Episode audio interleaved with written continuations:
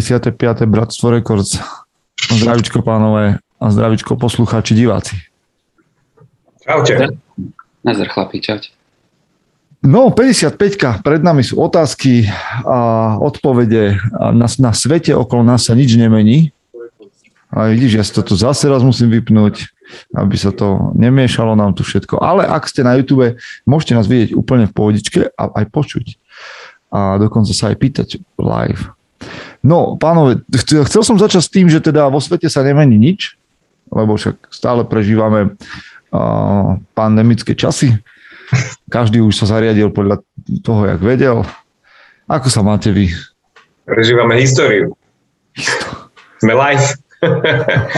Raz o tom bude v učebniciach. Myslíš? Počúvaj, že sa o tom no. bude učiť, vieš, lebo sa niekde učí, ja neviem. Však o všelijakých týchto morových uh, no, jasné. veciach sa, sa bude o tom písať. Myslíš, že sa bude učiť takto aj o tejto? Ja neviem, či to môžeme spomenúť, aby nás kde nestiahli, že, alebo ne, ne, hneď nevyskakovali nejaké upozornenia. Určite budú, lebo už sme to sme trikrát spomenuli, čiže YouTube dá nejaké upozornenie, že chodte sa zaočkovať. Aha. Ale určite sa o tom bude písať až v roku 2019. Came from China to polovice ľudstva teda. vyhľadené. To som, nie, to som normálne zvedavý, že či fakt toto pôjde do učebnice, učebnic dejepisu. Ale to podľa nie, lebo však tam by bolo potom aj tieto prasacie mory všelijaké, čo boli 10 rokov.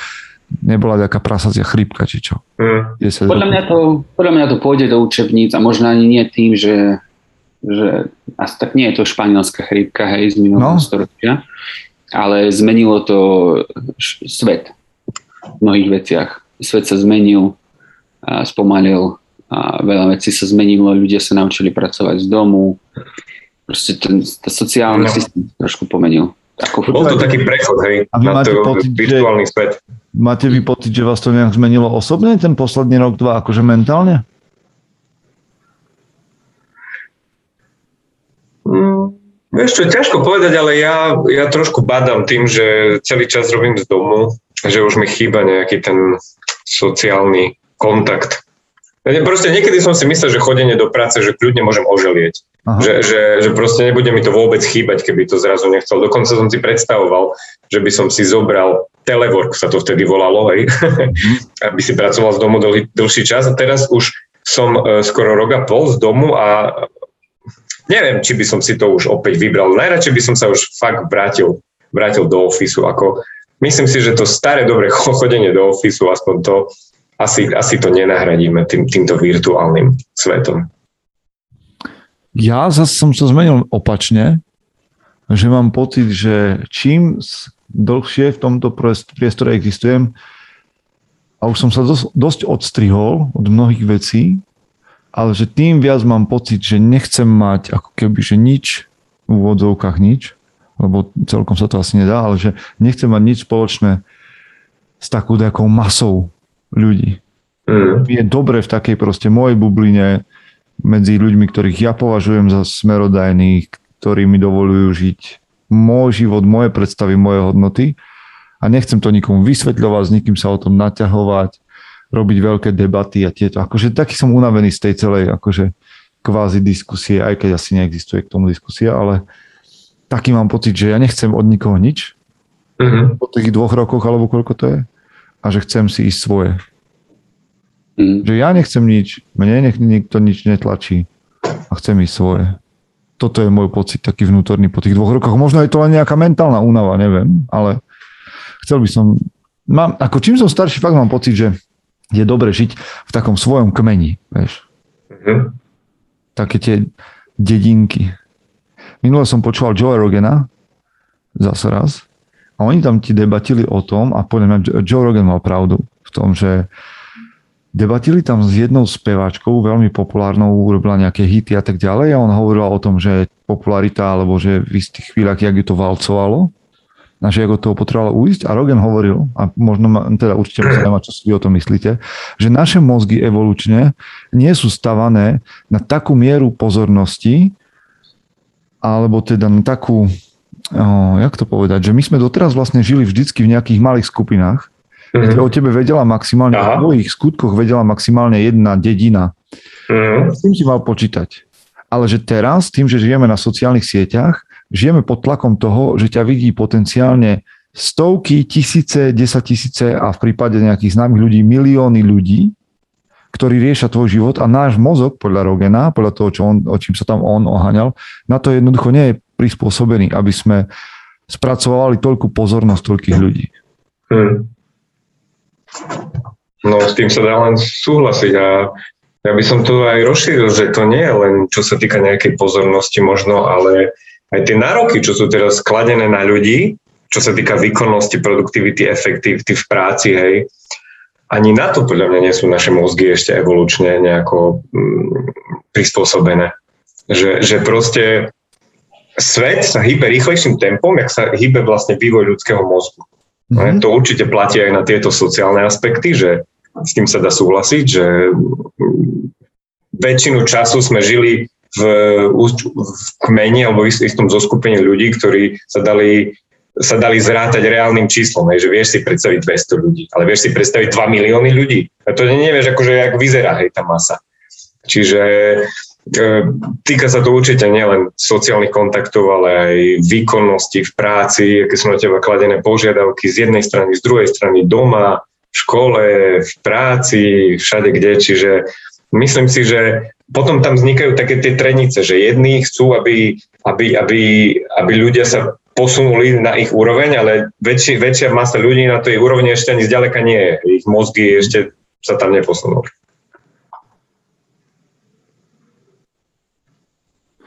Veď si zober, že ty vlastne dneska potrebuješ byť asertívny, inteligentný a potrebuješ vedieť, potrebuješ mať prehľad o všelijakých témach, potrebuješ akože keď chceš byť platný alebo aby ťa ľudia uznávali, že tak to je chlap alebo človek, s ktorým chcem byť, musíš byť tolerantný voči všetkému, musíš mať načítané, musíš vidieť mnoho seriálov, filmov, aby si vedel debatovať s ľuďmi. To, hento, že, že mám pocit, že ty musíš vedieť, akceptovať a robiť obrovskú kopu veci zručnosti, a keď to nevieš, no tak proste nemáš takú hodnotu. Ako Hej, a keď to nevieš, proste spoločnosť ťa odkopne, ideš na koniec. A už proste nie si známy, hej, nepokračuješ. Známi idú len tí, čo sú dobrí. A proste je to také, že ťa to aj núti na jednej strane, aby si sa ťahal dopredu, ale na druhej strane to podľa mňa produkuje veľkú masu ľudí, ktorí nestihajú a ani za to sami proste nemôžu. Proste, jak vravíš, naše mozgy asi na to nie sú fakt ešte evolučne, evolučne pripravené. Ale ten tlak tam je, to sa nedá. A, a teraz si ešte predstav, že a do toho ešte nahrávaš podcast. Každý. No, Ale lebo, lebo ja nemám nič proti tomu, keď na sebe makáš a ideš ďalej dopredu, však ja som len za všetkými desiatimi. Ale vieš, že akože nenechať na seba naváľať očakávania úplne iných cudzích ľudí. Toto je podľa mňa mm-hmm. pointa. Mm-hmm. Nenechať na seba naváľať očakávania kohokoľvek. Ja chcem splňať chcem. Ja som rozhodnutý splňať očakávania ľudí, na ktorých mi záleží a ktorým ja prinášam niečo do života a ktorí mi neprinášajú. Ale že by teraz, vieš, niekto sa mi ozve, koho som ja v živote nevidel, len počúva tento podcast a, a, a mi povie, že tak toto by si mal robiť inak, alebo mal by si to myslieť inak, alebo rozprávať by ste sa mali inak, zaujímavejšie a hento a tamto. A že ty kokos, ty, čo si ty, kto, skade sa ty zobral, čo mi ideš tu hovoriť, však sa nepoznáme a ja teraz mám akože urobiť, sa meniť kvôli tebe, koho nestretnem nikdy v živote. A to nie je len o nás troch, ale vôbec, každý by, že kto ti má právo hovoriť do života, aby si splňal jeho predstavy. A keď to bude robiť 2 milióny ľudí, však to rovno môžeš len začať nakupovať kokain vo veľkom. Lebo neviem, čo na to funguje. Hmm. To akože je, to je asi jeden z tých dôvodov, prečo ja nemusím uh, social media, Facebook a Instagram, lebo to proste je úplne iná pozornosť, ľudia ťa vnímajú inak, ľudia sa inak správajú na sociálnych sieťach. A oni majú, sociálne siete majú veľa skvelých vecí, ktoré sa dajú využiť v biznise, pre štúdium, pre vzdelanie a podobne, že si tam proste študuješ veci, ktoré teba zaujímajú, ale môže to ísť aj úplne iným smerom, keď, keď to nekontroluješ. A ten algoritmus na Instagrame, ten proste niekedy si ide svoje, ten proste vie, že, že kam to má ísť, aby ti udržal pozornosť. Mm-hmm. Veď boli teraz aj recently ne, nejaké leaks, alebo tak nejako, nejaká manažérka z Facebooku bývala, vynašala a povedala, jak je to s tým algoritmom facebookáckým, že on proste promuje tie také hoaxy a nenavistné prejavy, komentáre, články, lebo tam ide len o jednu vec, mať čo najväčší reach, hej, mať čo najviac lajkov, zdieľaní, proste to je jediné kritérium.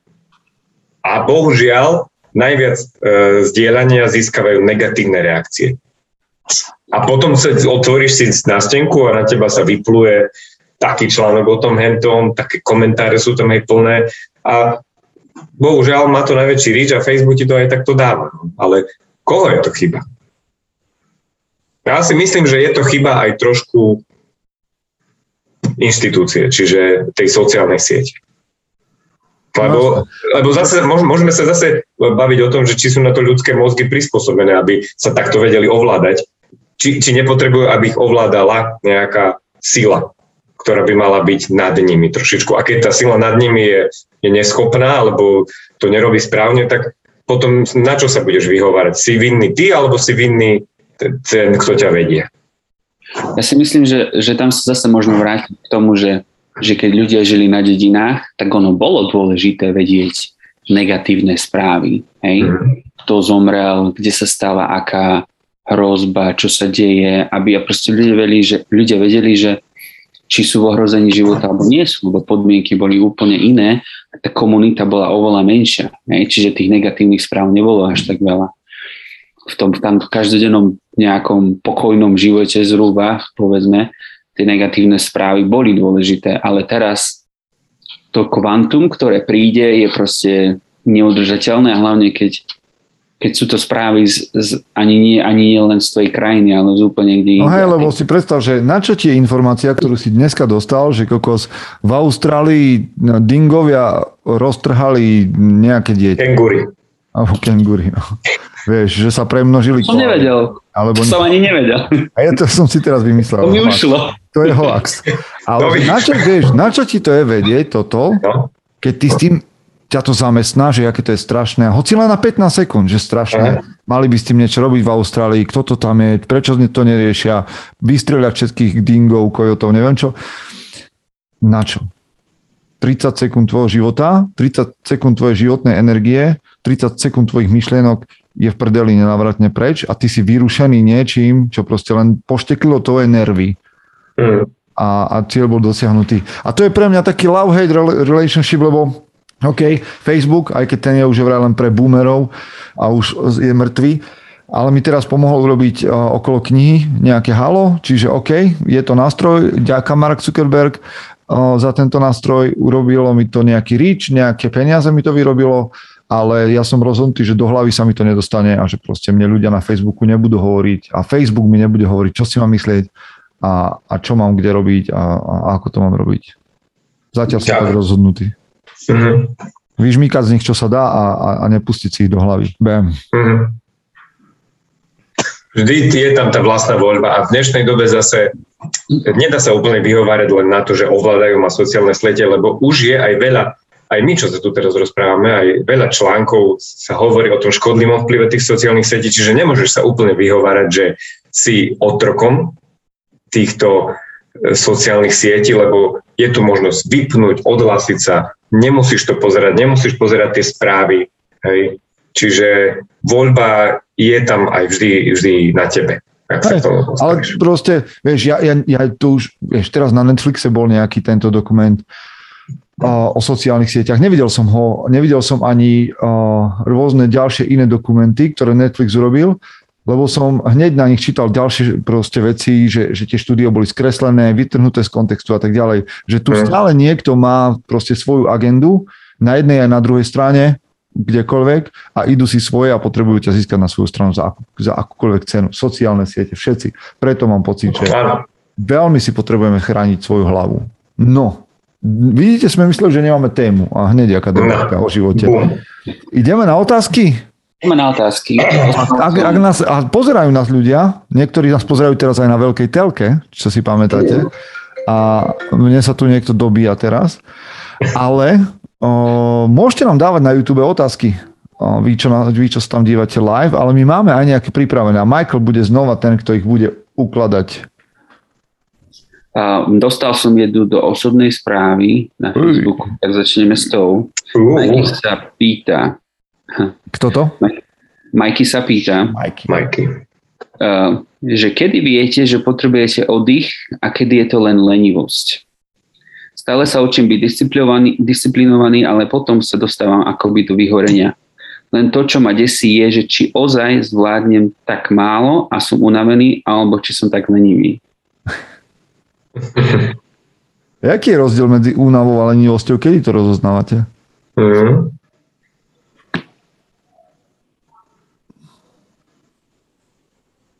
Dobrá otázka. Tak únava by mala byť, že, že, že, že už ideš spať, nie? že keď robím, dokým nezaspím, Aj. Potom, robím, dokým šedá. A keď sa zobudím na druhý deň, viem, že som bol asi unavený v ten večer. Áno. Keď sa dobre vyspím, viem, že som bol unavený. A keď sa prehadzujem, som len lenivý. Nemám čo spať.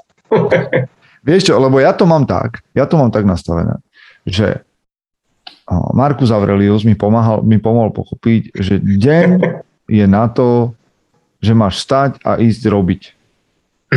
Aj to je prvá vec, že nie je nič prekvapivé, že človek má robiť v živote robotu. A potom, a ty čerpáš, ja čerpám z nejakej sily životnej a robím tú robotu. A v momente, keď prestanem vládať robiť tú prácu, tak viem, že je čas na odpočinok. Lebo už nemám silu na to, aby som pokračoval v tej dobrej práci. A jednoducho, v momente, keď znova vládzem, že mám pocit, že teraz keby som sa postavil a budem robiť, budem robiť ďalej tú prácu, a ja ostanem ležať, tak to je pohodlnosť. Vieš, že už vieš, že ten fond sily sa naplnil, môžeš ísť robiť, ale ostaneš ležať, lebo je to komfortné. To je pre mňa lenivosť. Aj v tom momente, keď ty dočerpáš životnú energiu na to, že by si mohol pokračovať a nepokračuješ, tak je to komfort. A niekto si môže ten komfort dovoliť a ja si tiež občas dovolím komfort, ale viem, že teraz som v komforte, teraz som v pohodlí, vládal by som robiť, ale nerobím. Hej. A tam už je to naozaj len o tom, že aj kedy ten komfort je z lenivosti, alebo sa spája už s lenivosťou, alebo sa preklapa do nej, že už, už sa mi ani nechce robiť to čo, to, čo viem, že na tom záleží. Ale neviem, ako to máte vy. Mm.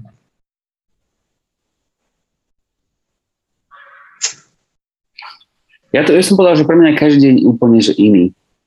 Hej, že nie, nie, sú dní, kedy proste aj keď nemám čo robiť, tak si proste nájdem niečo, čo, že proste mám, cítim, že mám kopu energie a dám a poriešim kopu veci, ktoré potrebujem a nemusí to byť vždy len práca, ale aj domácnosť alebo od seba samého sa postaram, či cvičenie alebo neviem, čítanie, takéto veci. A ale sú dní proste, keď zase viem, že mám toho veľa a nedávam nič. Čiže, čiže nejak, nejak si to neviem spojiť, že, že... No, ešte jedna vec mi k tomu napadá, že my keď tu hovoríme o disciplíne, možno to niekedy ľuďom skresľujeme, ale um, hm, disciplína nie je len o práci. Disciplinovaný má byť človek aj v odpočinku, aj v prevencii zdravia, povedzme. Aj o tom je disciplína. Takže to nie je len o tom, že v kuse drieť, že disciplína ťa nenúti v kuse drieť, disciplína ťa nutí žiť, alebo ťa vedie žiť uh, poriadok, aby si nemal v živote chaos. A to sa vzťahuje aj na odpočinok napríklad.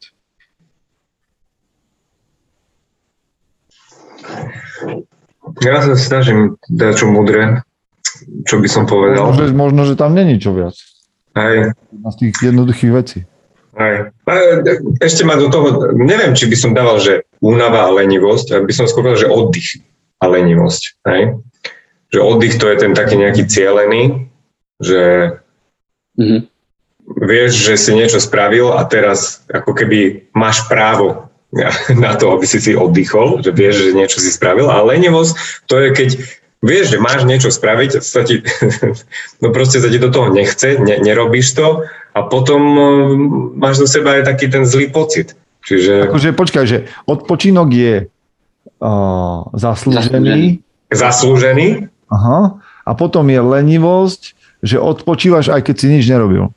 Tak, že vlastne nezaslúžený oddych. Nezaslúžený oddych. Nezaslúžený odpočinok je lenivosť. To, to, počkaj, to je jaká definícia? To je takú definíciu, že to pôjde do, do slovníka. Do análu. Neviem, no, či to dáva zmysel, teraz ma to napadlo. No, to mi dáva absolútny zmysel. Ja som no, od, lenivosť je nezaslúžený odpočinok.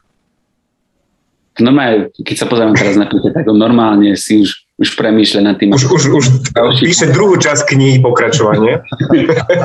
ale, ale nie, lebo to je silná veta. Končíme podcast dnes, s týmto ľudia by mali odchádzať a kým to nezačnú aplikovať, tak nebudeme hovoriť o ničom inom. Vždy povieme len túto jednu vetu. Odpočinok je zaslúžený a keď ste ešte nič neurobili, tak je to len lenivosť. Vieš, lebo to je presne to, že ty prídeš za nejakým človekom, čo leží pod stromom ešte ani pluch nevyťahol a, a už odpočíva. A sa spýtaš, no. čo, čo chceš odpočívať? Čo, si nič čo ty akože? Zaslúžil si si to. Aha. A to aj mentálne môže byť, to nemusí byť fyzicky. Mm, jasné. Ha. Ďalšia otázka, priateľ. Ďalšia otázka. Poďme. Um, Daniel sa pýta, výťah alebo schody? Hm.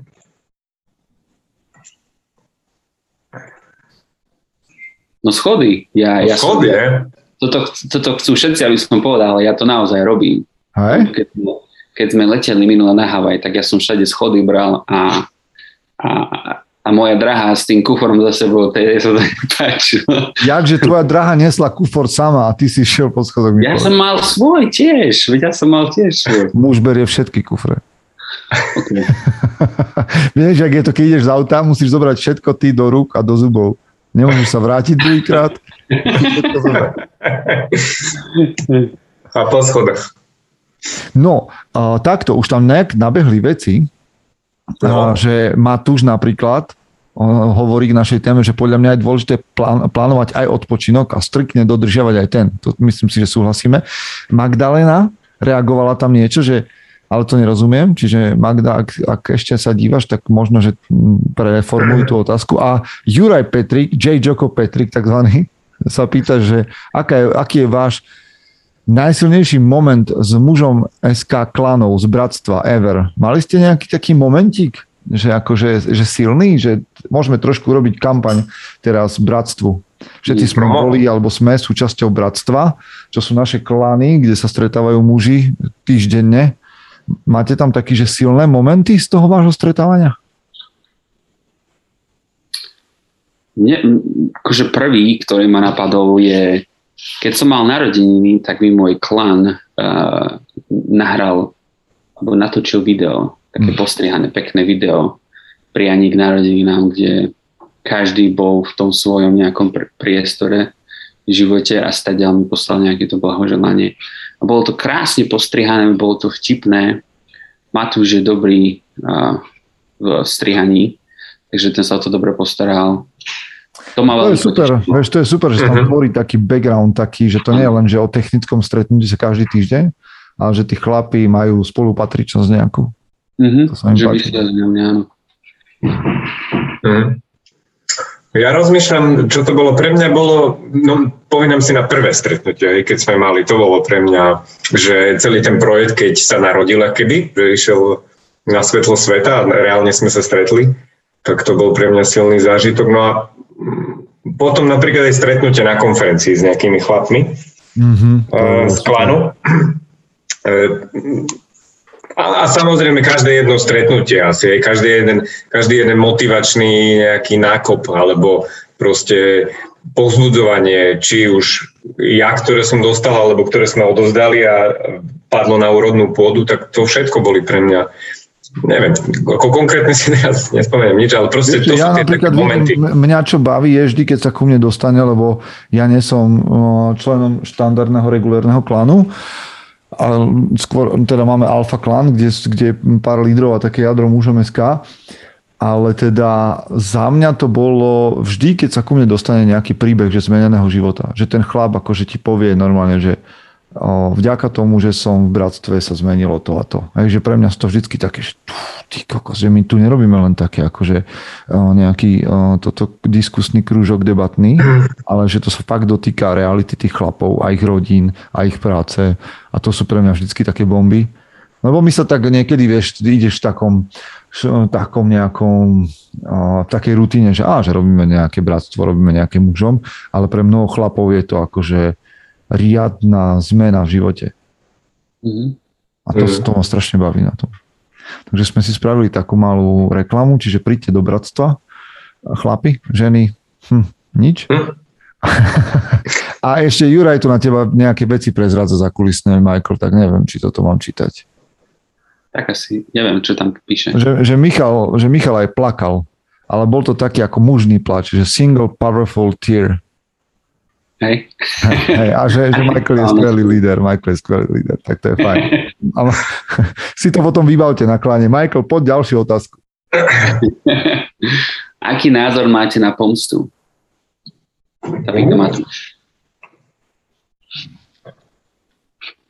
Menganzu. Hm. Vieš čo, ja si teraz rýchlo hľadám, lebo ja tu akože idem teraz a, a rýchlo si hľadám jednu a, moju obľúbenú, moju obľúbenú vetičku k pomste. Mm-hmm. Pomsta je sladká. Asi nie. Mali ste niekedy pocit, že mali ste niekedy túžbu sa pomstiť niekomu? Pomstiť niekomu? Samozrejme. Hej? Každý deň. No, tak, teraz už to nie je tak často. Ale, ale hej, akože to také oko za oko, zub za zub. Ja by som to celkom nezavrhoval. Hej, nech sa netvárim ja Gandhi. No. Že ja by som to celkom nezavrhoval. Mne ten, že mám niekedy pocit, že uh, za, za ublíženie by sa malo oplatiť ublížením. Mm-hmm. Že občas akože keď je niekto, kto je veľmi že kto ublíži niekomu bezbrannému, slabému, takže tomu človeku by malo byť ublížené. A ja viem, že všetko to o odpustení, to sú, a rád by som sa možno dopracoval raz k, tej, k takému zenovému stavu, že, že poviem, že každý je jedna krásna kvetinka, ktorej treba dať šancu znova a znova. Ale zatiaľ to mám tak, že myslím si, že sú momenty, kedy potrebuje najlepšia, najlepšia pomoc tomu človeku je udrieť naspäť. Mm-hmm. A dáva to mm-hmm. zmysel, lebo niekedy si ten človek nemusí uvedomiť, že čo naozaj spôsobuje. Kým ho ne, nezvalcuje niečo. Kým sa mu to nevráti takým istým spôsobom. Mm-hmm. A tu quote, čo som hľadal, a neviem, či to budem vedieť preložiť, ale to je moja favorite uh, taká táto. Viete, čo povedal Conan, Barbar Conan? No. Nie Conan O'Brien, ale Barbar Conan. Keď sa, opýtal, keď sa opýtal, že, že Conan, čo je najlepšie v živote? A on povedal, že uh, z, the, the, to crush your enemies, to je, že zničiť, zničiť nepriateľov alebo rozdrtiť nepriateľov a hnať ich pred sebou a počuť uh, nárek ich žien. A ešte keď si to predstavíš s tým Arnoldovým prízvukom. to cry of the women. Arnold, áno, to som zabudol. Arnold Schwarzenegger, inak ten Conan to je strašidelné, ne, strašidelný tragikomický film, keď sa na to budete pozerať dnes, tie herecké výkony a tak ďalej. Ale toto mi vždycky tak nejak to ma, nehovorím, že to je presne to, čo by som ja robil, lebo to je nejaká taká, mám pocit, že taký Genghis Khanov prístup k životu, ale vždy, keď sa niekto opýta na násilie alebo na pomstu, ako teraz, tak si spomeniem na Konana, že najlepší, najlepšie v živote je rozdrtiť nepriateľov, hnať ich pred sebou a počuť plač ich žien. Toto akože, to si, ja, ja si to asi na YouTube toto nájdem. To by si mal dať do upravenej zvučky mužom SK. To, by... to bude nejaká taká podpultová zvučka pre taká, naozaj, taká. Akože, podpultová zvučka, že čo je najlepšie v živote. ja už to tam vidím. To není zlé. To okay. není zlé. Hej. No, ale vieš čo, k pomstám, ja tak rozmýšľam, či takedy som sa chcel takomu pomstiť, ja tak asi nepociťujem, viete čo, neviem, či sa mi takto ešte tak hrozne ne, on nezakrivdil, že by som e, sa mu chcel hneď pomstiť, ale čo ma tak napadajú len situácie sú vždy také, že samozrejme, keď sa to deje, tedy, tedy ti to vrie, hej, vtedy máš chuť proste dačo rozbiť, hej, akože zničiť a že by mu tie ženy plakali. Ale potom, keď ťa prejde ten taký hnev prvotný, tak buď to snažím sa vytesniť, že nezájem, keď to, bolo, keď to bolo nespravodlivé, alebo ja to tak cítim, alebo sa snažím a nemám dačom pravdu, hej, keď, keď, keď mi urobil, alebo dačo ti povedal, alebo dačo ti zrobil, že snaží sa tam to zreflektovať tak keby u seba a snaží sa z toho zobrať niečo, z čoho by sa vedel tak poučiť. Hej, že srád na ňoho, akože keď ti on je jeho problém, jak ti to podal, ale či tam predsa nemal v niečom takú pravdu, či to, či to ti nenastavilo aj to také zrkadlo, ktoré nechceš ani sám vidieť. Hej? Mm-hmm. Že, že, že, že aj, ešte, ešte možno aj ten akt tej pomsty je taký, že ešte keď ho cítiš, čím to cítiš, tým viac by si sa mal zamyslieť, či len není pravda dačo, hej? že ti takto niečo spraví, že či, či ty nie si fakt ten taký debil, alebo či to máš všetko na poriadku nastavené a len čím viac cítiš ten taký pomstu alebo chuť, že tým možno je to ešte viac také, že a tam by si sa presne mal pozrieť na to, že asi, asi to tam nemáš všetko mm. na poriadku. Ale samozrejme sú určite aj také aspekty, kde by to Dobre chcelo... Hovoríš. Dobre hovoríš, mi to páči. Aj. Čiže no, ja, akože ja to asi tak, že ja som taký viac možno analytický typ. Že... Ale, ale dobre si to povedal. Môže byť, že ja som presvedčený, že tam nemám všetko v poriadku v tých veciach. Minule som premyšľal, jak, jak robím občas tú negatívnu vizualizáciu, takú stoickú, tak mám to privedie potom do všelijakých takých fantasmagorických myšlienok a minule som premyšľal tým, že keby niekto že ti, že ti niekto a, nejakým spôsobom zabije deti a tak ďalej a bude za to odsudený na 20 rokov, povedzme, väzenia a pustia ho po 15. A ty by si bol naozaj presvedčený, že, že proste má za to zomrieť. Že či, by si po, že či by si počkal tých 15-20 rokov, možno 30, možno 50. A po 50 rokoch sa objavil pred jeho domom a povedal, že sú veci, ktoré sa nezabúdajú. A zabil by si ho.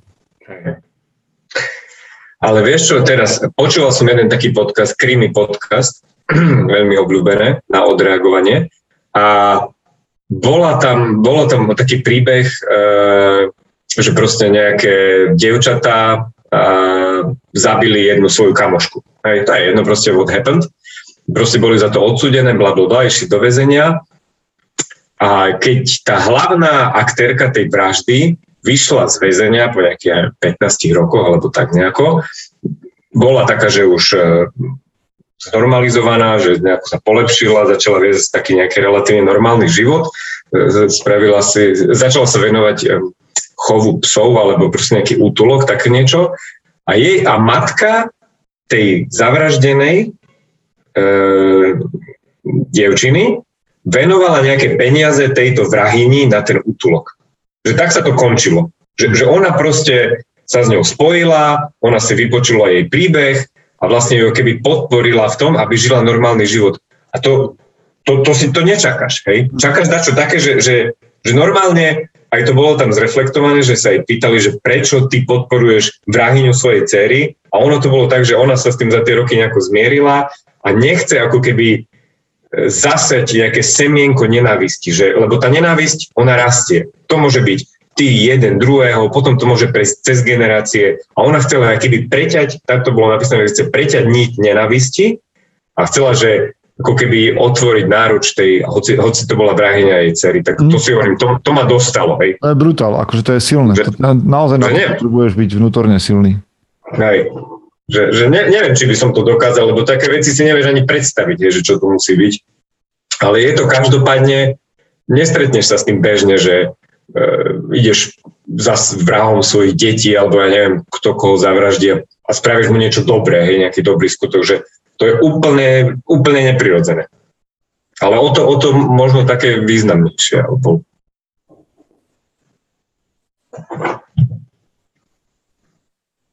Hm. Ja si myslím, že to je, to je veľmi ťažká keď, tá téma, keď sa spýtaš, že po toľkých rokoch. Si myslím, že dôležité je zamyslieť sa nad tým, že či to, či to v, hlave, v hlave v tej mysli bude naďalej živiť tých, tých 15, 20, 30 rokov.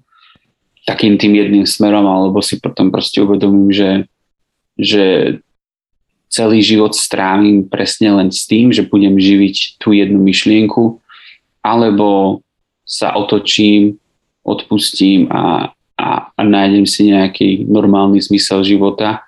A keď ten človek jednoho dňa vyjde, tak možno zareaguje takým spôsobom, ako povedal Michal. Hej, že, že preťa tu niť. To je to isté, mm. ako keď, keď, ehm, ja neviem, je proste línia alkoholikov a potom len každý ten ďalší človek je znovu alkoholik, tak jeden sa rozhodne proste tu preťať, že takto tu už mm. ďalej nepôjde, nebudem tu no, ďalej žiť. Ale predstavte si, že ja budem diablov advokát, že my častokrát ideme, vieš, niekto spácha nejaký zločin mm a my sme schopní nejakú vraždu a my sme schopní ako spoločnosť, aj to vyžadujeme, aby sa po ňom patralo 10, 15, 20 rokov. Mm. Aby po ňom niekto šiel nejaká spravodlivosť. Nepovieme si, že a tak už kto to bol, ne, tento bol, proste teraz 10-15 rokov nestravíme tým, že ho budeme hľadať, nenavidieť a pôjdeme za týmto cieľom, ale že čakáme, že niekto tu bude, kto proste sa pomstí právnym spôsobom nejakým, že ho chytí a zavrie do basy a 15 rokov chceme, aby to robil. Máme to tak nejak proste, nie je to taká krvavá omerta, že teraz akože ideš niekomu odrezať hlavu a že celý svoj život budeš potom túžiť, ale radi to na niekoho hodíme ako spoločnosť. Mm. Že my to teda nebudeme riešiť v hlavách, ale sú tu takí, od ktorých to čakáme, že to budú riešiť nejakí policajti a nejaká vyšetrovačka a súdcovia a tak ďalej. Že oni sa tým budú zaoberať aj 20 rokov ďalších. No, našou, našou túžbou po spravodlivosti, po, ale Danka nám tu píše, že, on, že je zaujímavé pozerať sa na to, že, že mužský, ženský pohľad a že, že ona vníma, že pomsta a odplata sú rozdielne veci. Že pomsta je zákerná a odplata je to, že čo ti patrí ako trest. Uh-huh. Zaujímavé. Uh-huh. Tak a pozrite sa, roz, rozvírili sme v hlave niekoľkým ľuďom myšlienky a, a každý si to nejak zatriedi. Ja ešte nie som tak ďaleko, aby som teda vedel asi každému odpustiť, hoci jedného dňa by som to chcel a snažím sa o to, ale mám pocit, že v istých momentoch mi pomsta vôbec nie je ďaleko od ruky. Minimálne nad ňou premýšľať.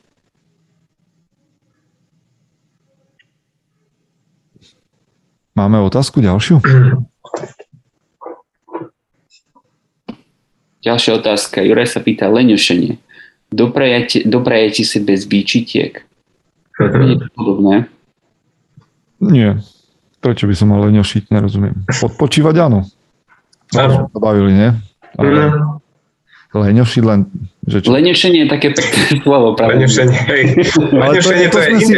My sme si to, počkaj, my sme si to už ale definovali na začiatku a nemôžeme ísť proti tomu. Leňošenie je, že bez nároku na odpočinok, bez toho, že by si niečo spravil, proste ležíš jak mŕtvola.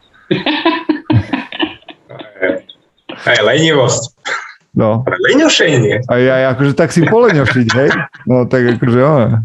Nie, lebo z leňošenia čo myslím, že je v náboženstve dokonca lenivosť je akože nejaký, že jeden zo smrteľných hriechov, niečí čo to je, to ja neviem. Áno, áno.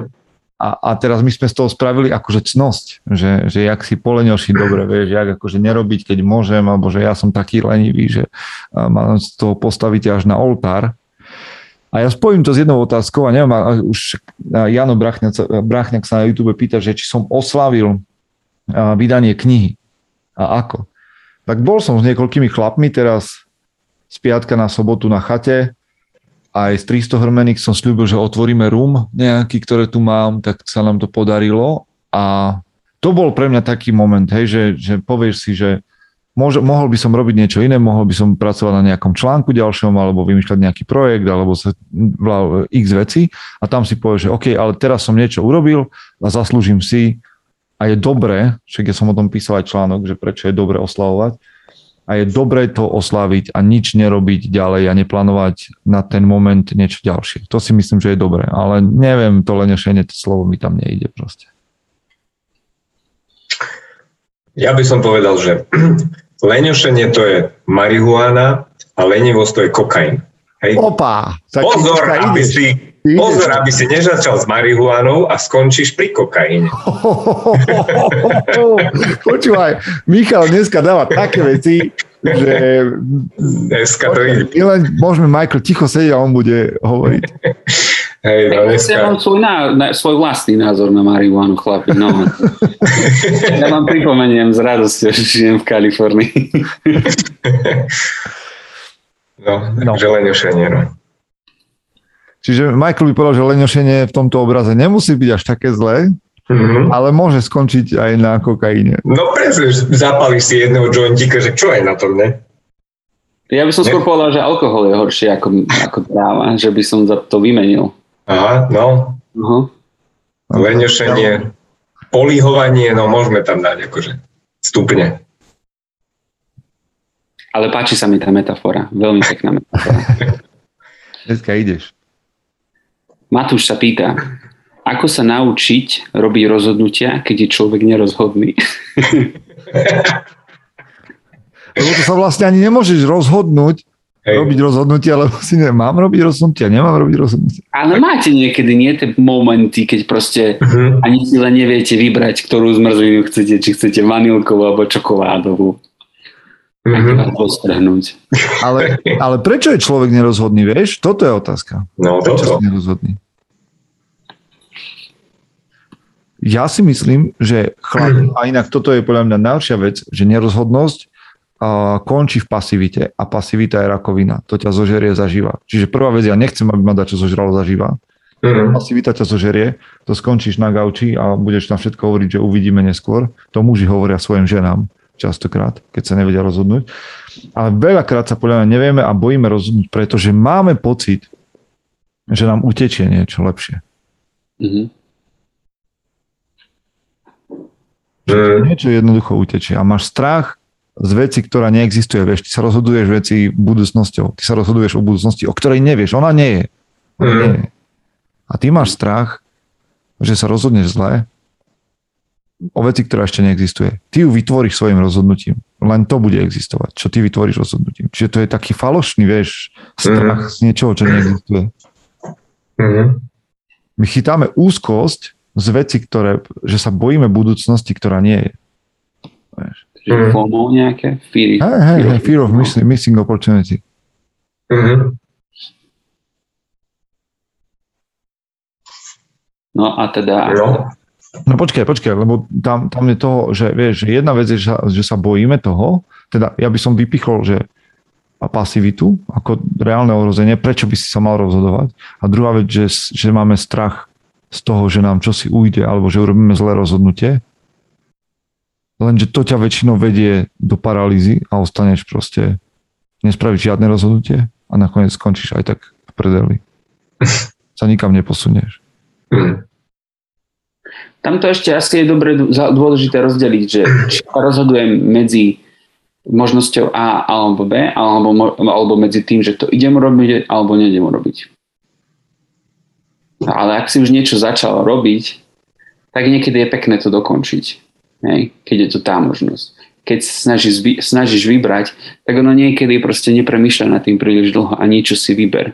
Konec koncov na tú druhú možnosť aj tak nakoniec zabudneš a budeš, budeš dealovať s tou možnosťou, ktorú si si vybral. Či už to bola vanilková zmrzlina, alebo to bola čokoládová zmrzlina, alebo to bola tá blondínka, alebo to bola černovláska.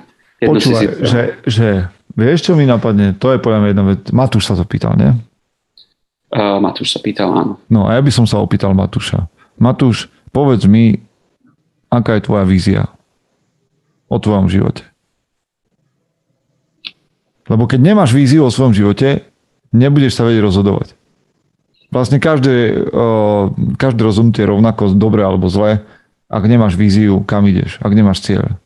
Je to jedno, ako sa rozhodneš. Ak nemáš víziu, je to jedno. Proste Mhm. sa niečo udeje, ty nevieš, kam ideš.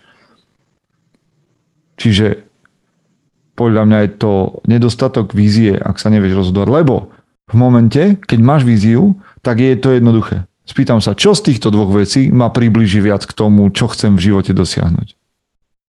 Vieš, a to je presne, ale to je vážne aj o blbostiach, že ako si mám dať zmrzlinu? No počkaj. Akú máš víziu? Že chceš byť uh, úplne, že vyrysovaný, nabitý frajer, tak vieš, že si máš dať zmrzlinu, ktorá má veľa proteínu, keď už Proteínu. zmrzlinu, vieš. Ale keď, ti, keď toto nehra pre teba žiadnu rolu, že fyzicky nemáš žiadnu víziu, no tak je jedno, ako si dáš. Či je to čokoládová, tak si daj hoci ako a na budúce si dáš tú druhú. Ale proste to je podľa mňa o vízii. Máš víziu, nemáš víziu. Čo ťa k tej vízii dostane bližšie? Ktoré rozhodnutie z tých, ktoré robíš? Kde budeš žiť? Ako budeš mať ženu? Čo budeš robiť za prácu? čo budeš študovať, ako budeš tráviť svoj voľný čas. Vec, vízie.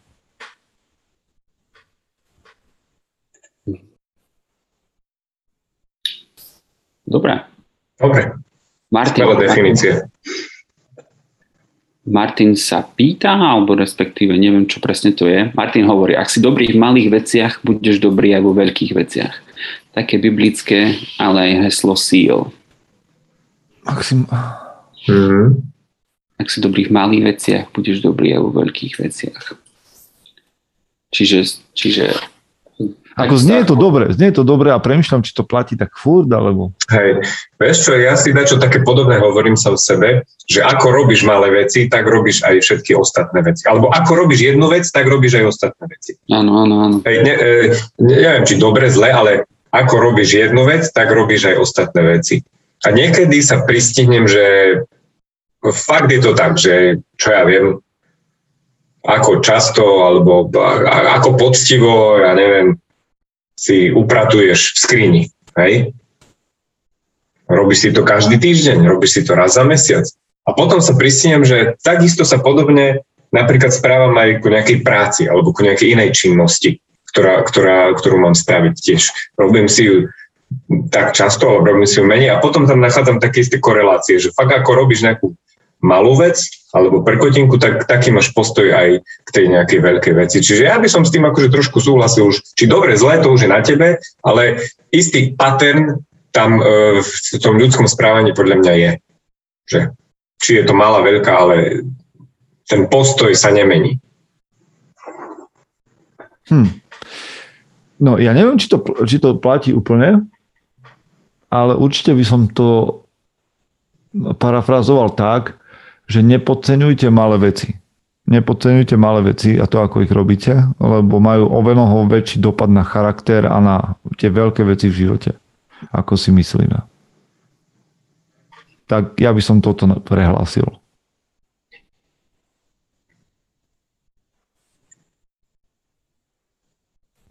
Mne sa to heslo páči, že, že je veľa drobností, od toho, ako umývaš riad, ako tlačíš činku, ako um, pracuješ v práci. Aj, ja neviem, úplne, že drobnosti. A že ako premýšľaš dokonca aj také nejaké veci, tak to sa potom bude odrážať všade inde. Čiže mne sa to heslo páči. Môžem to súhlasiť. Dominik sa nás pýta, že čo vidíme ako najväčšiu výzvu pri odovzdávaní mužnosti synom alebo mladým mužom?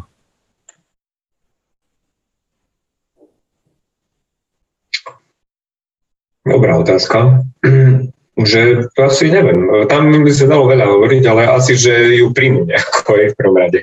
Že vysielať nejaké signály je jedna vec, ale dúfať, že ju aj príjmu a budú sa podľa toho správať. To je asi jedna vec. Zopakuj tú otázku. Že čo vidíš ako najväčšiu výzvu pri odovzdávaní mužnosti synom alebo mladým mužom?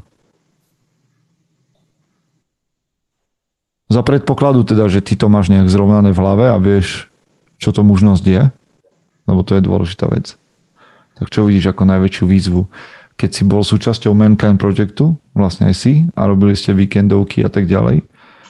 Takže čo, to je pre, čo je pre teba najväčšia výzva?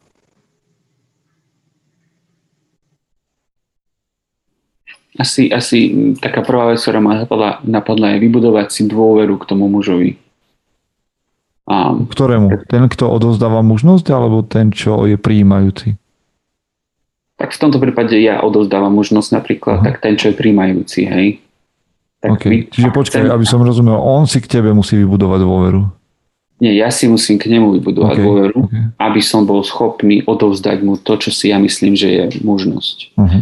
Lebo ak mi nedôveruje, že to, čo hovorím, dáva vôbec nejaký zmysel, tak on to potom neprevezne odo mňa, že uh-huh. nebude to rešpektovať a chcieť prijať. Uh-huh.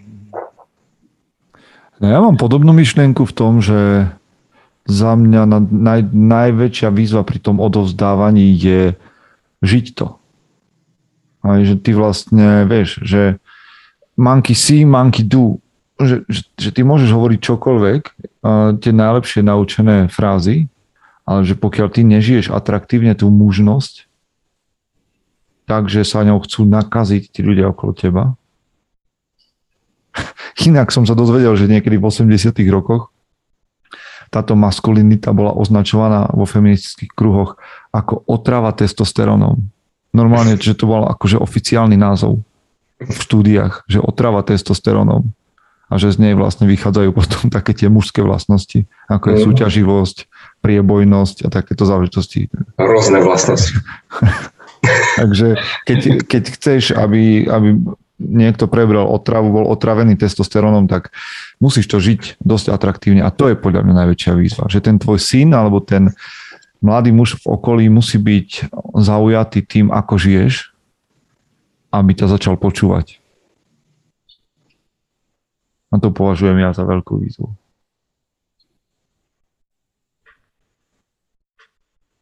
Mne príde ešte taká ďalšia výzva, že pre toho chlapa, ktorému odozdávam, naučiť, aby sa on bol schopný otvoriť a začal pracovať s emóciami. Lebo veľakrát si myslím, že muži schovávajú svoje emócie, lebo niekde počuli, že sú proste zlé a neviem čo. A, a myslím si, že dôležité pri osobnom rozvoji a naučiť sa pracovať s emóciami a lebo potom veľa vecí, za emóciami sa schováva veľa, schováva veľa dobrého, ale aj veľa nebezpečného. A keď nie sme schopní to spracovať, tak sa to s nami môže ťahať dlo. Neviem, či dávam zmysel teraz.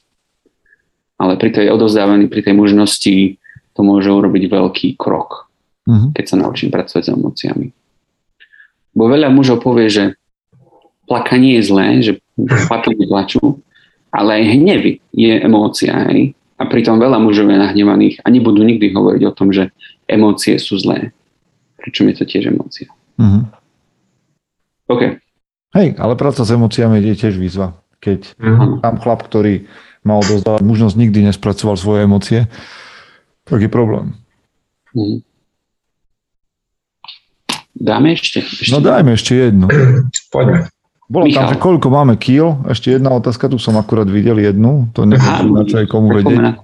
Ale môžeme, môžeme povedať, ja si teda neviem, že celkom. Počkaj, ja si to musím prekonvertovať teraz. Ale ja mám ja. tak, ja rátam, že mám tak 93-94. Chváli. Pred vážením. Či povážením. Ja vážim 100 kg. Ty vážiš 100 kg? Uh, nie, nie, no, nekecaj. Zle som to nahodil. Zle som to no. nahodil. To by tak o 20 menej, podľa mňa. 95. 95? Ty si ťažšie než ja? Uh-huh. A trénuješ teraz, či netrénuješ? Ja, som, ja sa snažím trénovať, aj, so, aj sa snažím žrať s prepáčením. Takže... A akože si v dobrej forme?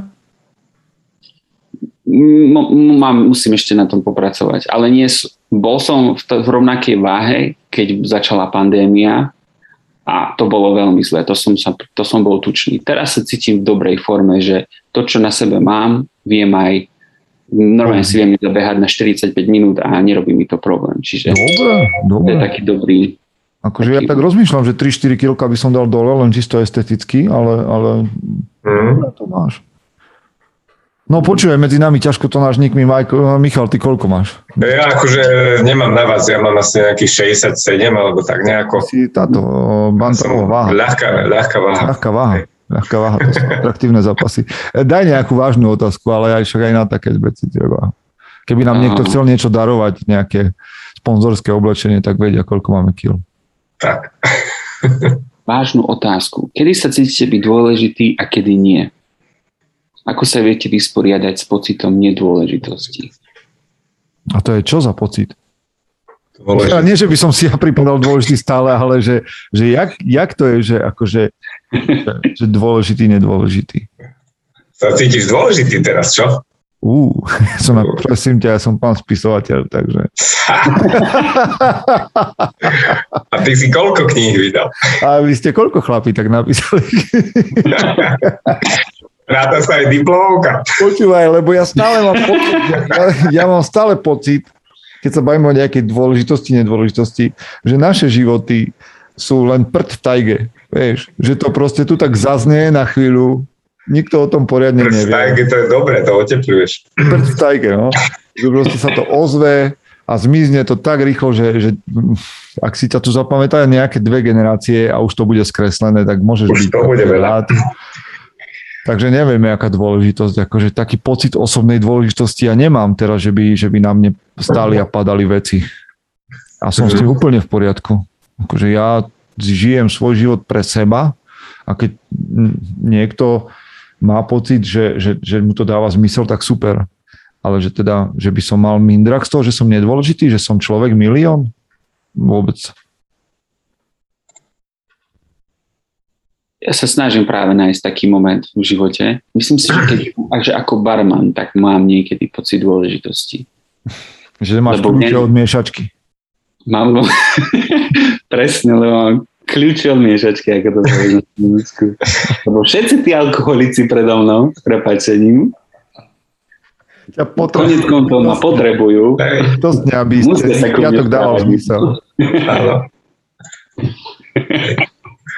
Uh, ja, ja rozmýšľam, ja by som to možno zamenil, že nie že dôležité, ale možno rešpektovaný. A to by som hmm. povedal, že možno v nejakých hm. našich funkciách, čo máme, že byť rešpektovaný ako otec, byť rešpektovaný v práci, Dobre, ako manžel. Že, že, že, že možno to, to ma tak napadá, že tam by som chcel mať ten pocit, že hej, proste ideš do práce a máš proste tú takú chuť, aby si tam, že, že to, čo odozdávaš, aby bolo nejak dôležité, aby pre niekoho uh, si bol rešpektovaný aj voči svojim deťom, aj voči svojej manželke, čiže je, tak by som to asi videl, že je tam ten pocit, ktorý určite každý z nás hľada, že nechceš byť proste chodiť do práce len, že by si tam bol také poleno hej, v dreve, nechceš byť pasívny otec, nechceš byť voči manželke taký nejaký nevrlý alebo čo. Čiže tam by som sa, by som aj povedal, že tam by som sa chcel cítiť dôležitý. Akože dobre, som... toto súhlasím. Rešpekt, rešpekt je pre muža dôležitá. Rešpektovaný. Áno, to chcem. To chcem, chcem mať rešpekt tých ľudí, ktorí sú okolo mňa, lebo je to akože uznanie. Je to uznanie. Akože nemám zase, nemám ten pocit, že nejakej dôležitosti, lebo to dôležité mi príde, že, že teda že, že budovanie si nejakého oltáru, že som nezameniteľný alebo ne, nenahraditeľný a to nie je nikto. Ale mať rešpekt v tom, čo robím a čo žijem, to sa mi páči. Mhm. Tiež sa mi páči, čo si Michal povedal. Príde mi to také, že ten, kto chce byť, že, že ak sa naozaj chceme rozprávať o tom, že pocit dôležitosti, tak to je ten človek, ktorý proste by si rád chcel, by si, si má pocit, že by si zaslúžil nejaký rešpekt, len mu ho ešte nikto nedal. Tak si ho začína nejakým spôsobom pýta a hľadá ten pocit dôležitosti. Ale proste, ak taký pocit si ešte nezažil. Že niekto ťa rešpektuje, tak si ho prestaň pýtať a makaj ďalej. Ono to mm. proste príde, keď si ho jedného dňa zaslúžiš. Hej, hej, rešpekt si, si treba vydrieť kdekoľvek. Mm. No dobre, inak dnes nás pozerá online celkom dosť ľudí, aj v tom čete je tam taký rozbeh pekný.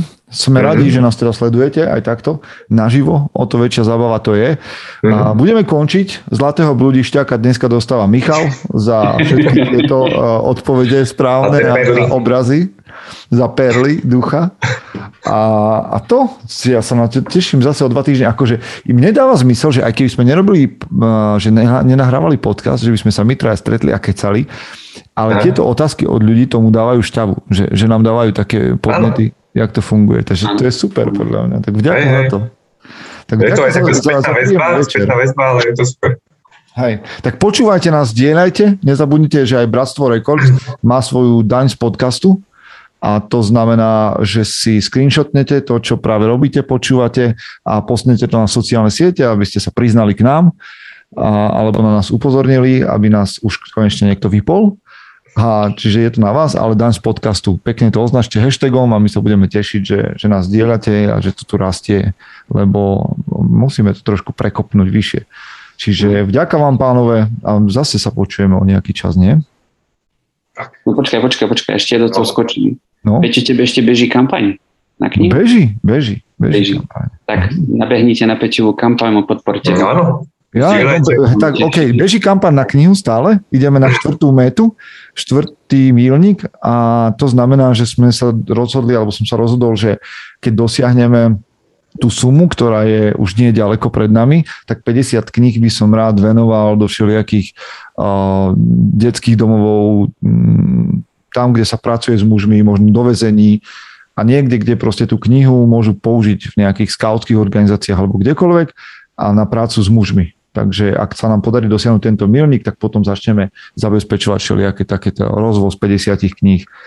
Ale idú Vianoce, no tak ľudia môžu, aj, aj ženy, ktoré nás počúvajú, môžu zainvestovať. No, je, to, je, to na donio, je to na donio.sk a keď nás počúvate v roku, alebo keď nás počúvate neskôr ako v novembri 2021, tak už to nie je aktuálne a už si musíte tú knihu nájsť inde. Ale vy to zvládnete. Dobre, okay. Tak vďaka, vďaka za, za tento, za shoutout, uh, Michael, a toto je naozaj koniec. Majte sa pekne. Majte Čaute. Sa.